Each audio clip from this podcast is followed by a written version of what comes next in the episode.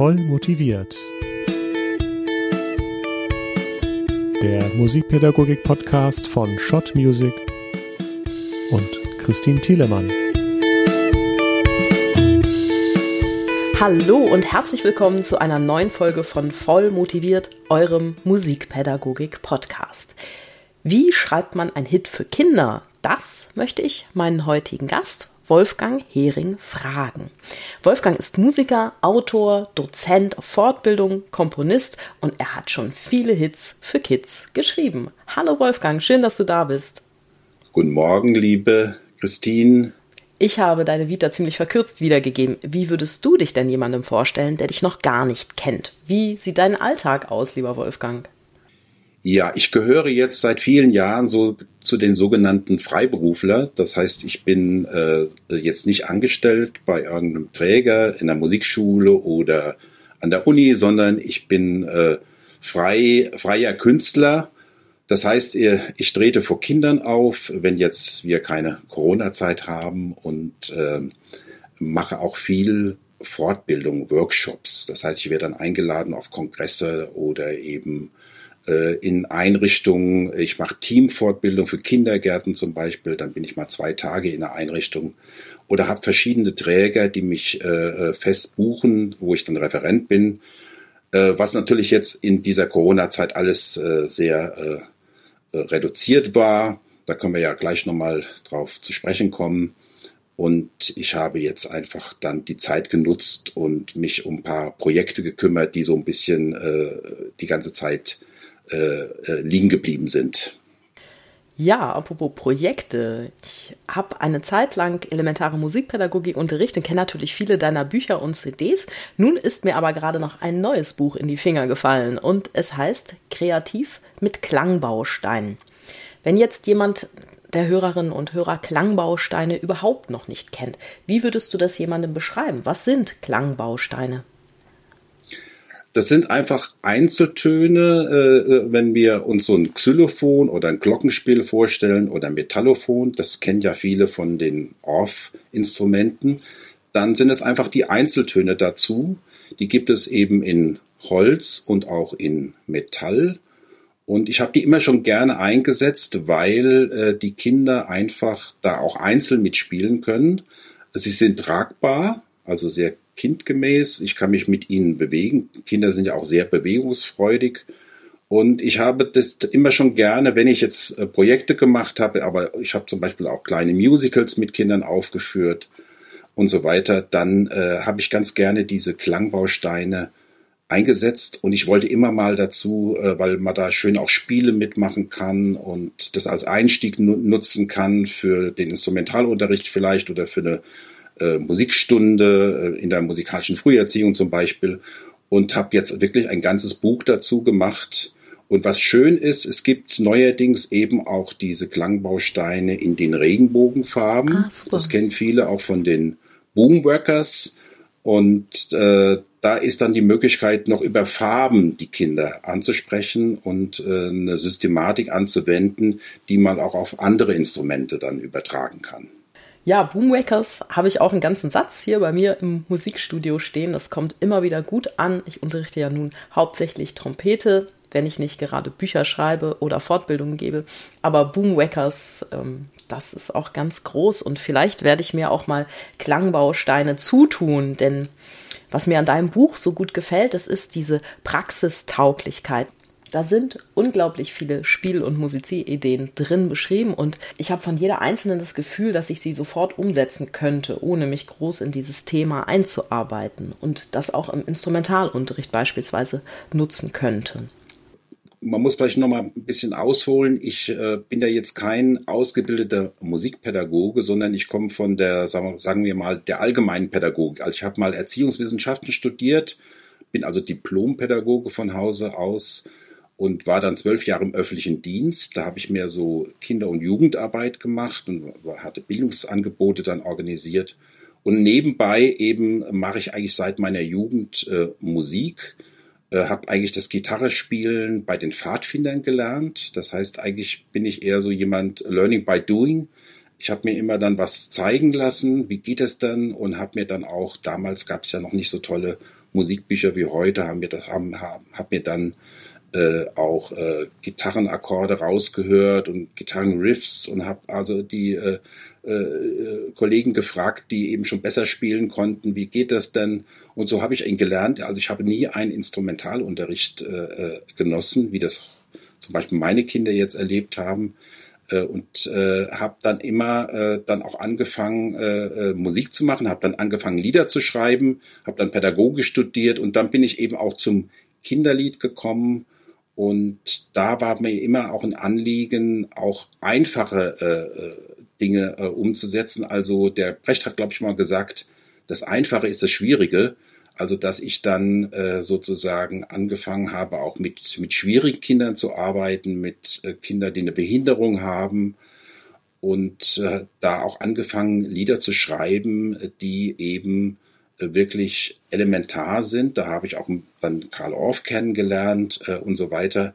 Äh, das habe ich eher so über die Literatur mir angeeignet, habe natürlich auch dann Kurse mal besucht und war äh, in der Bundesakademie in Remscheid war ich öfter äh, zu Gast und habe dann einfach von Kollegen immer mehr was äh, äh, dann dazu angeeignet und so mit der Zeit ist das dann immer äh, sozusagen zum Schneeballsystem geworden und ich habe dann irgendwann, nachdem ich im öffentlichen Dienst war, dann auch mich selbstständig gemacht und seitdem mache ich das eben freiberuflich. Und da äh, geht es mir immer auch darum, die Kinder mit einfachen äh, musikalischen Elementen auch anzusprechen. Aber es ist ja nicht nur die Musik, es ist ja auch noch die Bewegung dabei.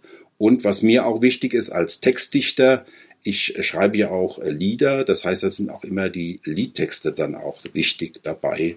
Und da ist es mir auch ein Anliegen, dass eigentlich diese drei Elemente Musik, Sprache und Bewegung auch gut zusammenpassen. Wie kommst du denn auf die Texte für deine, für deine Lieder, die du schreibst? Also ganz, ganz viele Lieder sind eigentlich durch das praktische Tun eigentlich entstanden. Also ich äh, improvisiere ganz gern mit Kindern. Also ich lege zum Beispiel eine Musik auf, äh, eine ähm, sozusagen eine entspannende Musik und wir tauchen dann ins Meer ein und äh, die Kinder sind Fische unter Wasser und dann taucht ein U-Boot auf und so weiter. Die Kinder haben dann oft auch Ideen, das heißt, ich improvisiere mit den Kindern. Und ich habe jetzt gerade vor, vor Weihnachten durfte ich noch ein Projekt machen, da ging es um, habe ich mir das Thema Winterwald gesetzt. Ne? Also wir sind so rausgegangen in den Winterwald und ich habe die Kinder gefragt, wer kommt denn da, wer taucht auf? Und dann haben wir natürlich auch Tiere genannt, äh, dann äh, der äh, auch sogar ein Schneelöwe ist dann aufgetaucht und die Kinder haben oft die besten Ideen und dann setze ich mich oft danach hin und schreibe mir die besten Ideen auf. Also ganz, ganz viele Lieder von mir sind eigentlich so im praktischen Tun äh, entstanden, ne? dass die Ideen dann kommen und dann setze ich mich hin und arbeite das dann aus und dann äh, probiere ich das dann wieder mit Kindern aus und dann wird das oft dann auch nochmal äh, äh, ganz anders. Es verändert sich, weil ich dann das auf, auf die Praxistauglichkeit dann äh, auch äh, übertrage und äh, ausprobiere, ob das dann in, in der Praxis auch funktioniert. Das klingt wirklich sehr gut. Und wie kommst du auf die Melodien, die du schreibst?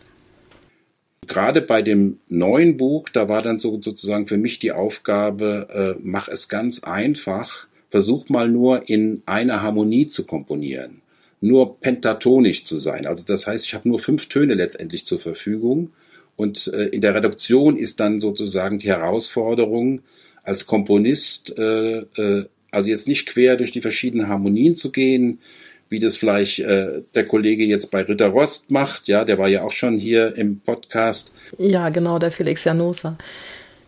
Das ist auch wunderbar. Ich habe immer meine große Hochachtung von denen, die das jetzt nochmal mit einer Seitentonart und äh, nochmal raffiniert arrangieren. Ich versuche auch gerade äh, es sehr äh, sozusagen elementar und einfach zu, zu mhm. machen, weil natürlich im Hinterkopf auch äh, dabei ist, ich will es mit Kindern auch aufführen, vielleicht umsetzen mhm. und auch äh, Kinder, die jetzt klein sind, äh, äh, es ist auch ein sehr guter Einstieg damit, zum Beispiel Lieder auch nur mit einer Harmonie auch zu singen. Und wenn ich mir jetzt solche Klangbausteine anschaffen möchte, worauf muss ich denn achten und was kommt da so an Kosten auf mich zu? Es gibt mittlerweile eine reiche Palette Und es gibt hochwertige äh, Instrumente. Das ist ja wahrscheinlich bei der Trompete auch. Man kann auch mit einer billigen Trompete anfangen. Ja, äh, aber mit den bekannten Folgen, dass es häufig, dass häufig die Motivation sehr schnell nachlässt, wenn es ein qualitativ ja so schlechtes Instrument ist, dass die Schüler einfach keine Fortschritte machen oder kaum Fortschritte machen und keine Lust haben. Das Musizieren geht dann einfach schwer und ich bin dann immer dafür, eher was Hochwertigeres anzuschaffen und das im Zweifel dann gebraucht wieder zu verkaufen, statt da irgendwie die Supermarkt-Trompete, den Dachbodenfund oder das Flohmarkt-Schnäppchen zu nehmen. Ja, so ähnlich ist es da auch. Äh, aber ähm, ich denke mal, ähm, sagen wir mal, mit 100 Euro kann man schon einsteigen mhm. Äh, und sagen wir mal, sich Einsatz äh, ähm, Töne einer diatonischen Tonleiter, also von C1 zu C2 zum Beispiel, also hätte er dann acht Töne zur Verfügung. Mhm. Da kann man schon sehr gut mit einsteigen. Mhm. Noch schöner ist, wenn man sozusagen zwei Oktaven dann zur Verfügung hat. Und da gibt es dann natürlich auch hochwertigere Instrumente äh, und aber die sind dann oft so stabil, dass sie im Grunde auch ein ganzes äh, Berufsleben Leben halten. Also ich habe hier äh, äh, Klangbausteine, die habe ich seit äh, 20 Jahren und die funktionieren mhm. immer noch gut. Das ist ja auch dann ein äh, Qualitätsmerkmal, dass sie eben auch mal runterfallen können, dass man auch die Gummis erneuern kann. Und ich bringe die immer mit in meiner Kiste und habe damit schon äh, Aufführungen mit Kindern gemacht. Das heißt, ich werde manchmal eingeladen, wenn ein Kindergarten zum Beispiel ein Jubiläumsfest hat, dass ich das dann, dass ich eine Aufführung dann also jetzt vor Corona äh, äh, sozusagen vorbereite mit Kindern, also mit dem ganzen Kindergarten oder wir führen ein kleines Musical auf äh, oder in der Schule mache ich ein spezielles Projekt über mehrere Tage und da setze ich unglaublich gerne auch diese Klangbausteine ein, weil ganz viele Kinder eben auch äh, beteiligt werden können. Du hast erzählt, dass du beliebter Dozent bist auf Fortbildungen für den Elementarbereich, also zum Beispiel beim Musikgarten. Wer kommt denn dort zu dir, um so eine Fortbildung zu besuchen? Sind das alles Menschen, die schon mit Kindern musizieren oder sind das auch Neulinge? Es sind natürlich immer auch Neulinge dabei. Also ich mache ja jetzt hier, das ist ja das IFEM, das Institut für elementare Musikpädagogik, wo ich seit 15 Jahren lang äh, sozusagen Fortbildung mache mhm. äh, für die Übungsleiterinnen äh, die Musikgarten machen. Deswegen kenne ich auch das Musikgartenkonzept. Das geht ja mit einer Babyphase los und dann kommt diese Phase 1, äh, wo die Kinder so 18 Monate bis 36 äh, Monate sind und dann gibt es noch eine Phase 2, wo sie dann zwischen 36 und 48 Monate angesprochen werden. Geht es ja meistens dann erst mit der musikalischen Früherziehung los und das ist eben ganz wichtig. Man muss sich jeweils immer auf die spezielle Altersgruppe einlassen. Also was mit Dreijährigen funktioniert, äh, das ist vielleicht für Fünfjährige äh, ein bisschen langweilig. Also ich muss es dann jeweils auch äh, gestalten. Natürlich haben wir in den Kindergärten oft altersgemischte Gruppen. Also mhm. da muss ich mir auch da Gedanken machen, wie ich jetzt zwei bis sechsjährige anspreche. Und in der Musikschule ist es ja auch doch oft so, dass die, äh, die Gruppen relativ altershomogen sind, äh, so dass ich mir dann ganz zielgerichtet auch da ein Repertoire äh, aussuchen kann. Mhm. Und meine Lieder, wenn ich das so recht sehe, die werden oft so als Ergänzung zu, zu den, äh, den Programmen genommen. Also es gibt ja auch Musik und Tanz als, als Programm oder eben verschiedene Verlage Genau, es gibt ganz verschiedene Konzepte und mittlerweile ist das äh, äh, Repertoire ja relativ reichhaltig und jede Musikkraft äh, äh, hat dann ihre Schwerpunkte und ihre Favorites, sage ich jetzt mal so. Und da sind oft jetzt meine Lieder eben auch eine ganz gute Ergänzung und äh, deswegen werde ich dann eben auch, weil ich bekannt bin eben als derjenige, zum Beispiel der die zwei langen Schlangen auch sich ausgedacht hat. Ne? ja, auf jeden Fall kenne ich. Das ist ein Lied, was irgendwie phänomenal äh, die Runde gemacht hat, auch gecovert wird jetzt mhm. und so weiter. Äh, und dann bin ich eher bekannt als jemand, ach, Sie sind das, der das Lied geschrieben hat. Also die Lieder sind bekannter als ich selber als Person. Ne? Meine Biber haben Fieber. Ja, meine Biber haben Fieber. Das ist auch ganz äh, interessant, dass das eigentlich ein äh, Trinklied war. Mhm. Und äh, das habe ich, das war einer meiner ersten Lieder, die ich im Studium äh, kennengelernt habe. Das heißt, ich habe das mal bei einer äh, bei einem Fest von äh, Studenten äh, kennengelernt. Wir saßen da draußen, es war ein wunderschöner äh, Sommerabend und äh, so ein Tisch weiter saßen ein paar ähm, ähm, äh, Studenten ähm, aus den Burschenschaften, würde man sagen. Ja, also die, mhm. äh, die hatten dann auch so äh, äh, entsprechende äh, Kleider an und so weiter. Und da sa sang einer, äh, meine Biber haben Fieber. Das war nur der Refrain von einem Trinklied. Es geht nämlich mhm. um Herrn Biber, äh, um Herrn Sieber. Also es geht um Herrn Sieber auf einer Biberfarm und der trinkt gerne einen über den Durst. Und irgendwo äh, wird das dann immer äh, äh, sozusagen äh, entwickelt sich weiter und irgendwann sieht er dann äh, singt er immer meine Biber haben Fieber, aber es geht eigentlich darum, dass er ein bisschen viel über den Durst getrunken hat. Und das hast du dann so als ja Grundelixier genommen für das Lied, was wir heute kennen? Ja, genau. Im, Im Original heißt es, hätte ich selber lieber Fieber oder Alkohol im Blut am Ende. Okay, ja, ist vielleicht nichts für den unter für den U3-Bereich. Nein. Und äh, äh, ich habe dann noch mal, weil wir das dann auf unsere erste LP damals, also mit dem Bert Meyerhaus, habe ich da die erste LP gemacht. Äh, Komm, wir spielen heißt die. Und da sind ja noch einige Lieder so äh, heute sehr bekannt geworden. Und da habe ich dann nochmal recherchiert, wo das herkommt. Da bin ich wirklich auch damals in, es gibt in Freiburg ein deutsches Volksliedarchiv. Äh, damals gab es ja noch nicht das Internet wie heute, sondern ich bin da richtig hingefahren, habe einen Termin gemacht.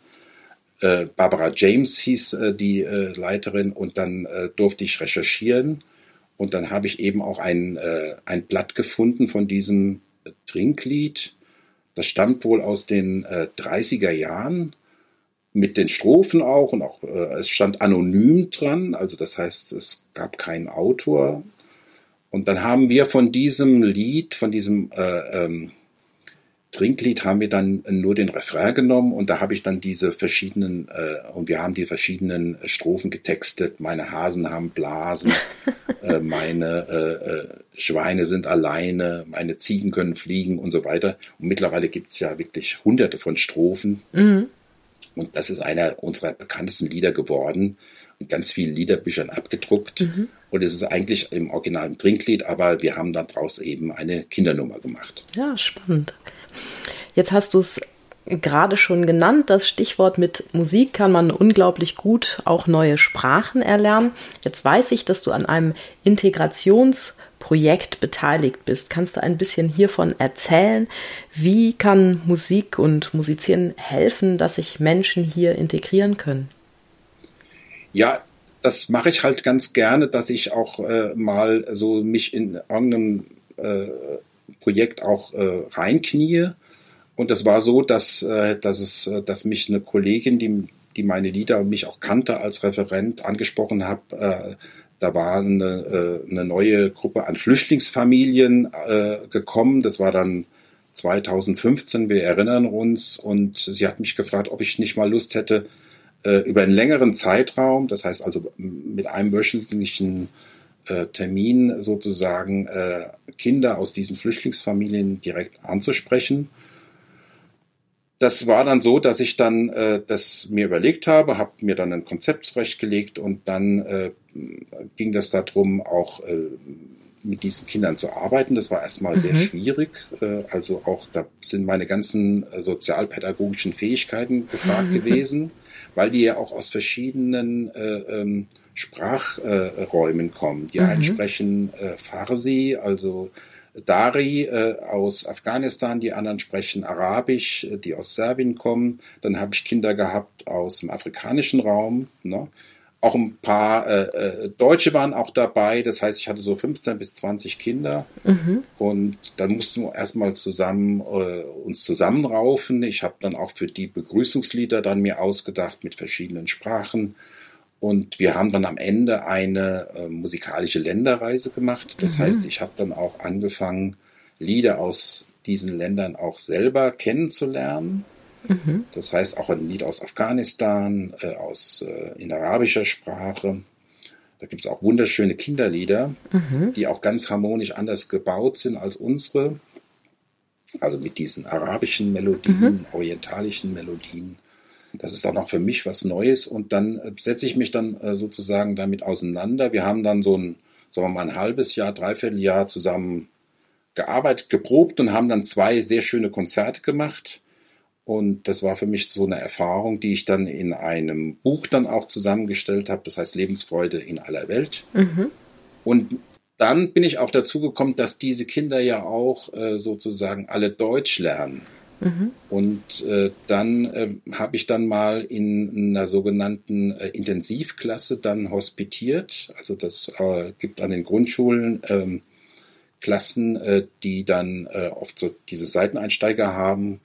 Und da habe ich dann mich mit sozusagen Deutsch als Zweitsprache oder Fremdsprache beschäftigt und habe dann auch wieder ein Buch daraus gemacht. Ne? Das heißt, ich habe dann über äh, Wochen dann auch in dieser Klasse hospitiert und habe mir dafür dann auch ein paar Lieder ausgedacht, ein paar rhythmische Sprechtexte. Äh, also das ist ja auch eine Möglichkeit, Sprache, wie wir es auch im Red kennen, auch rhythmisch zu sprechen. Also und da äh, ist dann auch wieder ein Projekt. Das heißt also, ich habe die Freiheit, wenn man so, so will, mir dann so kleine äh, Projekte und Themen zu nehmen und da aber dann wirklich auch einzutauchen, zu recherchieren, was gibt es da an Material, was machen die Kollegen. Äh, ich äh, recherchiere natürlich auch im Netz dann, äh, ich habe auch hier, schon hier gehört, dass oft YouTube genannt wird. Natürlich gucke ich mir dann auch was an, äh, Mittlerweile kann man ja auch zum Beispiel Lieder äh, in anderen Sprachen irgendwo dann äh, sich als, äh, äh, als Film dann anschauen und kann ganz anders recherchieren als jetzt nochmal vor 20 Jahren, wo ich damit angefangen habe. Da war das sehr viel mühseliger. Da musste ich mir dann ein Buch aus USA bestellen, habe dann vier Wochen drauf gewartet, bis das Buch kam. Ähm, und dann äh, war das alles mühseliger zu recherchieren. Heute ist das ja alles schnelllebiger geworden. Aber man muss auch sagen, man hat das Ganze mehr wertgeschätzt. Ich bin ja immer mit dem Fahrrad in die rund 25 Kilometer entfernte Stadtbibliothek gefahren, um mir Noten auszuleihen, die ich dann drei Wochen behalten durfte und dann wieder zurückbringen musste. Ja, und das war, also ich habe diese Noten, ich habe die geliebt und ich wusste, es war einfach, ich habe jetzt nur diese drei Wochen mit diesem Heft und ich habe das in mich aufgesogen, was da drin war. Ne? Ja. Und heute ist einfach, es ist alles schnell da, man kann Datenbanken mit Noten durchsuchen, man klickt, man probiert, man klickt es wieder weg und man macht es dann halt einfach doch ja. nicht so intensiv weiter. Was dann natürlich auch ein, ein, ein, Nebeneffekt ist, dass dann oft nicht so auf den Urheberschutz zum Beispiel geachtet wird. Das ich setze mich auch dafür ein, dass zum Beispiel auch Noten, die im Netz jetzt stehen, die sind ja urheberrechtlich geschützt, mhm. wenn wir als Autoren äh, die mal geschrieben haben. Ne? Mhm. Ne? Ja, ich bin, weil mich dieses Thema besonders auch interessiert, äh, in einem Gremium drin. Das ist ein Untergremium der GEMA.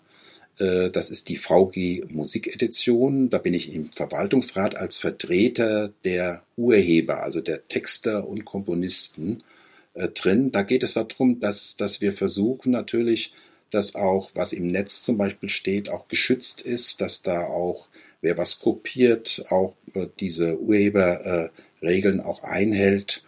Und da gibt es ja auch ein neues äh, Ausführungsgesetz dieser EU-Richtlinie, die jetzt im letzten Juni verabschiedet worden ist. Und da muss man mal gucken, wie sich das auswirkt. Aber es hat sich schon vieles verbessert.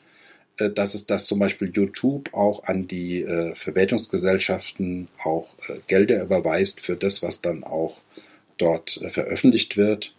Und auch die, äh, diejenigen, die die Filme veröffentlichen, zum Beispiel bei YouTube, müssen darauf achten, dass auch äh, der Urheberschutz auch gewährleistet ist. Ich finde aber auch im Kleinen können wir da viel tun, wenn wir das, wenn wir jetzt wirklich mit den Schülern zu tun haben, dass wir immer mal wieder das zum Thema machen, was ist Urheberschutz und warum brauchen wir das denn eigentlich? Ja, ist natürlich klar, was im Netz steht. Da verdienen dann die äh, Komponisten und Texter äh, nichts daran.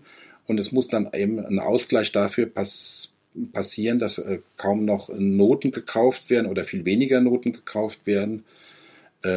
Deswegen ist auch, äh, auch eine, äh, ein guter Beitrag, wenn eine Musikschule sagt, okay, wir äh, kaufen auch mal äh, noch die Originalnoten. Und dann gibt es aber auch ja Möglichkeiten, Pauschalregelungen zu treffen, dass letztendlich die Urheber dann auch nochmal was an diesem, äh, von diesem Topf auch abbekommen. Ja, du in Sachen Originalnoten finde ich aber das gar nicht mal so das Argument, dass man das kauft, damit der Urheber was davon hat, sondern du tust ja letztlich den Familien, die sich das kaufen, tust du ja was Gutes damit oder den Schülern, die dann das originale Heft da haben, weil die haben dann wirklich hochwertige Noten, die auch langlebig sind, viel langlebiger als irgendeine Kopie, die mal irgendwo rumfliegt oder ein Screenshot von irgendwas auf dem Handy, der dann auch irgendwann nicht mehr gefunden wird und verloren geht. Die Schüler können so dann da ja auch äh, meistens sind ja auch begleitende Audioaufnahmen dabei, können da auch viel besser selber drin auf Entdeckungsreise gehen und haben dann einfach auch Material zu Hause, um zu arbeiten, um zu musizieren ja. und können dann auch selbstständig weitermachen. Das finde ich ja mal das ganz große Plus an wirklich Noten, die im Original kommen, die wirklich schön, die auch einen schönen Lernweg vorgeben. Also das, ich muss sagen, ich glaube, seitdem meine Schüler ausschließlich aus wirklich physisch vorhandenen Originalnoten spielen, machen die auch viel besser, bessere Fortschritte noch, weil sie selber da eben drin stöbern können. Also das finde ich ja mal das absolute Motivationsplus ja. an Originalnoten und deswegen mal abgesehen davon, dass du einfach auch auf einen guten Fundus zurückgreifen kannst als Instrumentalpädagoge und dann nicht ewig da am Kopierer stehen musst und deinen Schülern das dann kopierst und dich dann ja auch damit sehr häufig in die Illegalität begibst. Also das finde ich wirklich ein schlagendes Argument. Das ist einfach, Originalnoten sind das Motivationsplus schlechthin. Genug Loblied für Originalnoten. ich sehe, du hast auch ganz viel da im Schrank stehen. Und ich finde es ja auch, weißt du, ganz persönlich, ich finde es auch echt rausgeschmissenes, rausgeschmissene Zeit. Ich finde es verschwendete Zeit, wenn ich am Kopierer stehe und da ein Heft nach dem nächsten durchkopiere, was ich auch noch bezahlt habe, damit die Eltern es dann auch noch gratis kriegen oder die Schüler, ja. Und am Ende liegt es dann in der Ecke. Gestern kam einer, den hatte ich ganz kurzfristig übernommen. Dann habe ich gesagt, okay, wir können jetzt keine neue Instrumentalschule kaufen. Du kriegst eine Kopie von meinem Exemplar, gibst mir hinterher wieder ab. Kommt er gestern in den Unterricht, sagt, ja, hat er in seinem Trompetenkasten liegen lassen, die Katze hat drauf gestrullt. Ja, sag ich, gut. Dann gehst du mal in den Laden und kaufst dir das Ding mal als Original, weil du bist ja jetzt nicht wie geplant drei Wochen bei mir, sondern du bist ja jetzt dann auch mal ein halbes Jahr bei mir. Und da finde ich, du hast sehr profitiert von diesen Noten, spielst gerne daraus. Also sag Papa oder Mama mal Bescheid, kauf das Ding. Genau. Also da haben ja auch die Verlage was davon. Die Verlage sind ja auch jetzt ganz äh, äh auch äh, gebeutelt jetzt von der Pandemie und äh, es wird ja auch äh, weniger, es werden einfach weniger Liederbücher gekauft, es werden, äh, äh das Singen hat es ja besonders schwer gehabt jetzt und hat es nach wie vor noch schwer durch die Aerosole, die ausgestoßen wird. Und das ist einfach, ein, ein, ein denke ich, ein, ein, wichtiger Bereich, der, äh, der trotzdem geht, wenn man kann rausgehen. Ich habe ja viele jetzt Seminare und auch Projekte gemacht, wo es immer eine Möglichkeit gab, die Fenster zu öffnen oder eben im Sommer rauszugehen und äh, äh, auch noch zu singen. Ähm, selbst mit Mundschutz haben wir äh, äh, äh, gesungen äh, oder oh. eben ich habe dann einen Teil des Seminars dann äh, drin gemacht mit Mundschutz und dann sind wir alle rausgegangen zum Singen. Dann war das eben alles äh, hygienekonform. In Podcast Folge 16, da war Alexandra Ziegler-Liebst zu Gast und da haben wir auch über Singen gesprochen. Ja, und das Problem, was sich jetzt eigentlich auch für uns Instrumentalpädagogen zeigt, es wird einfach nicht mehr gesungen mit den Kindern. Zwei Jahre Krise sind in so einer Entwicklung von Kindern echt eine wahnsinnig lange Zeit. Und wenn in diesem Zeitraum das Singen verboten ist oder nur mit Rücksicht auf das Infektionsgestehen stattfinden kann oder auch nicht stattfinden kann, dann spüren das nicht nur wir Musikpädagogen diese Auswirkungen. Und zwar wir spüren ganz unmittelbar eines, die Kinder, die haben viel weniger Zugriff auf ihre Stimme. Ja, aber ich bin sicher, dass, dass es bald noch sehr viel wissenschaftliche Studien dazu geben wird, die sich jetzt mit den Auswirkungen dieser Singverbote und auch ihren Folgen beschäftigen. Aber ja, du hast es ja schon gesagt, ja, man nützt nichts. Du hast ja auch Projekte gesucht jetzt in der Zeit. Wir müssen einfach was tun und das kann nur sein, ganz aktiv vor allem mit der jungen Generation zu singen. Da ist in meinen Augen jeder dazu aufgefordert, auch derjenige, der jetzt vielleicht nicht Gesang im Hauptfach hat oder elementare Musikpädagogik, sondern einfach jeder, der in irgendeiner Form mit jungen Menschen zu tun hat, singt mit diesen jungen Menschen. Meine, die Wissenschaft sagt eben auch, dass äh, das Sprechen ja sehr eng auch mit äh, dem Musikalischen zusammenhängt. Also es gibt äh, das, was in der Musik passiert, dass wir lange Noten haben, äh, kurze Noten, dass wir hoch und tief äh, singen können. Das gibt's ja auch in der Sprache. Das heißt, Sprache und Musik hängen ja eng miteinander zusammen. Es gibt sehr viele Überschneidungen. Wir machen auch zum Beispiel beim Reden auch Pausen. Wir kommen zum Ende, das heißt, wir senken die äh, Stimme. Wir äh, können sie aber auch anheben und dadurch eine Frage machen. Ne? Also ähm, sind wir hier im Podcast, ne? dann erhebe ich die, gehe ich mit der Stimme hoch. Ne?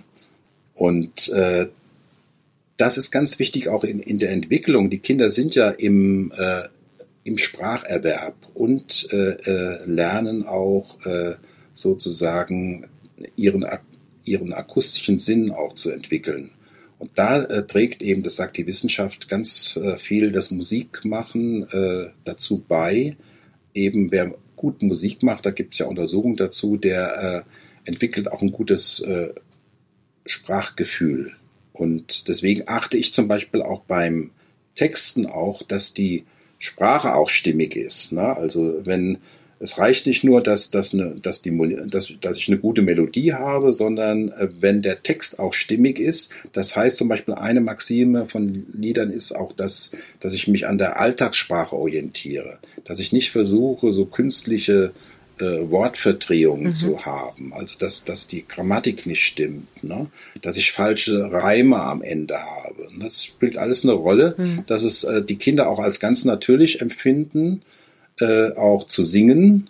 Und dieser, das hat, glaube ich, der Edwin Gordon mal gesagt, diese Lieder, die jede Kultur hat, die sind ganz wichtig, die auch sich bewährt haben, dass die Kinder die immer wieder auch äh, als, als Kulturgut äh, äh, praktizieren und auch die Eltern mit ihren Kindern und die Erziehenden, weil eben dort auch die typischen äh, Sprachstrukturen auch drinstecken. Also wer Musik macht, äh, macht eben auch eine Sprachförder. Arbeit, äh, trägt zur Sprachbildung bei.